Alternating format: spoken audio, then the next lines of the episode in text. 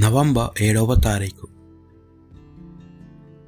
సామాన్య ముప్పై రెండవ ఆదివారము. మొదటి పట్టణము. రాజుల మొదటి గ్రంథము. పదిహేడవ అధ్యాయము. పది నుండి పదహారు వచనముల వరకు. ఏలియా అట్లే షాఫేఫాతకు వెళ్ళెను అతడు నగర ద్వారమున చేరుకున్నప్పటికీ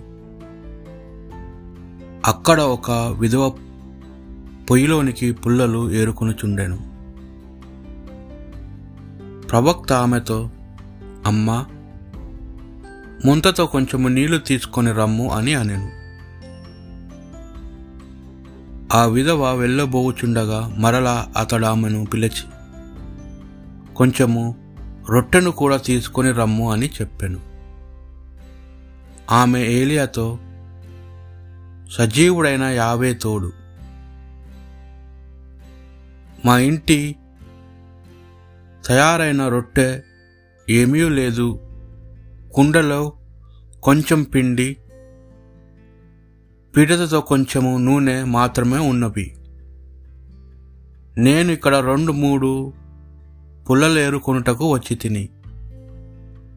ఆ గుప్పెడు పిండితో రెట్ట కాల్చుకొని నా కుమారుడు నేను ఇప్పటికీ తిందుము. ఆ మీదట ఆకలితో ప్రాణములు విడుతుము అని అనెను. ఏలియా ఆమెతో అమ్మా నువ్వు విచారింపవలదు. నీవు చెప్పినట్లే పోయి రొట్టె కాల్చుకొని వచ్చు వచ్చునా? కానీ మొదట మీ ఇంటనున్న పిండితో చిన్న రొట్టెను చేసి నాకు పెట్టుము. అట్టు పిమ్మట నీకు నీ కుమారునికి రొట్టె కాల్చుకొనుము. ఇజ్రాయెల్ దేవుడైన ప్రభు ఇట్లా సెలవిచ్చుచున్నాడు. యావే నేలపై వాన కురిపించు వరకు కుండలో పిండి గాని పిడతతో నూనె గాని తరిగిపోవు అని అనెను. ఆ విధవ ఏలియా చెప్పినట్లే చేశాను. పవక్ ప్రవక్త విధవ ఆమె కుమారును చాలా రోజుల వరకు రొట్టెలు భుజించుచు వచ్చిరి. ప్రభువు ఏలియా ముఖమును వచించినట్లే కుండలోని పిండి గాని పిడితలోని నూనె గాని తరిగిపోలేదు. ఇది ప్రభువాక్ భక్తి కీర్తన. నా ఆత్మ మా ప్రభువును శుతించుము అతడు విడుతులకు న్యాయము చేకూర్చిపెట్టును ఆకలి వాని వారికి అన్నము పెట్టును.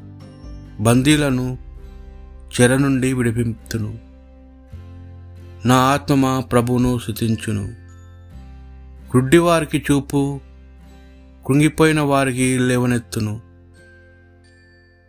సమలను ఆధారముతో చూచును. మన దేశమును వసించు పరదేశులను కాపాడును. నా ఆత్మమా ప్రభువును శుతించును వితంతులను అనాథ శిశువులను ఉద్ధరించును. దుర్మార్గుల పన్నాగములను భంగపరచును.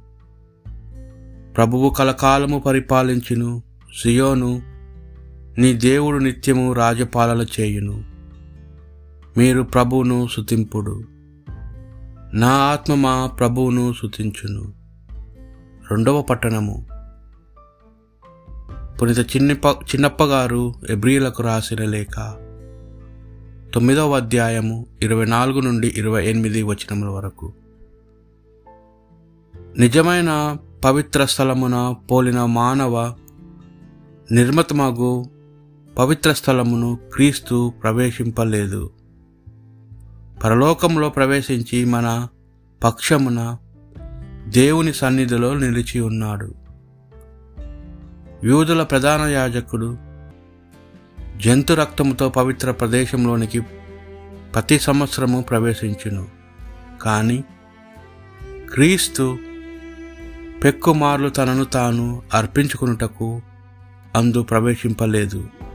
అటులైనచో ప్రపంచము సృష్టింపబడినప్పటి నుండి అనేక పర్యాయములు ఆయన బాధనుందవలసి ఉండేటిది అట్ల కాక తన్ను తానే బలిగా అర్పించుకొనుట వలన పాప నివారణ చేయుటకై యుగాంతమును ఇప్పుడు ఒకే ఒకసారి జన్మించెను. ప్రతి వ్యక్తియు ఒకసారియే మరణించి తదుపరి దేవునిచే తీర్పు పొందవలెను. అదే విధముగా అనేకులు పాప పరిహారమునకై క్రీస్తు కూడా ఒకసారి బలి అర్పముగా సమర్పింపబడెను. పాపమును గూర్చి విచారించుటకు గాక తన కొరకై వచ్చి ఉన్న వారిని రక్షించుటకు ఆయన రెండో వారు వచ్చును. ఇది ప్రభువాక్కు సువార్త పట్టణము. పునీత మార్కు గారు రాసిన సువార్త. పన్నెండవ అధ్యాయము. ముప్పై ఎనిమిది నుండి నలభై నాలుగు వచ్చినముల వరకు. యేసు ఇట్లు ఉపదేశించుచు మీ ధర్మశాస్త్ర బోధకుల విషయమై కొద్ది జాగ్రత్తలై మెలుగుడు.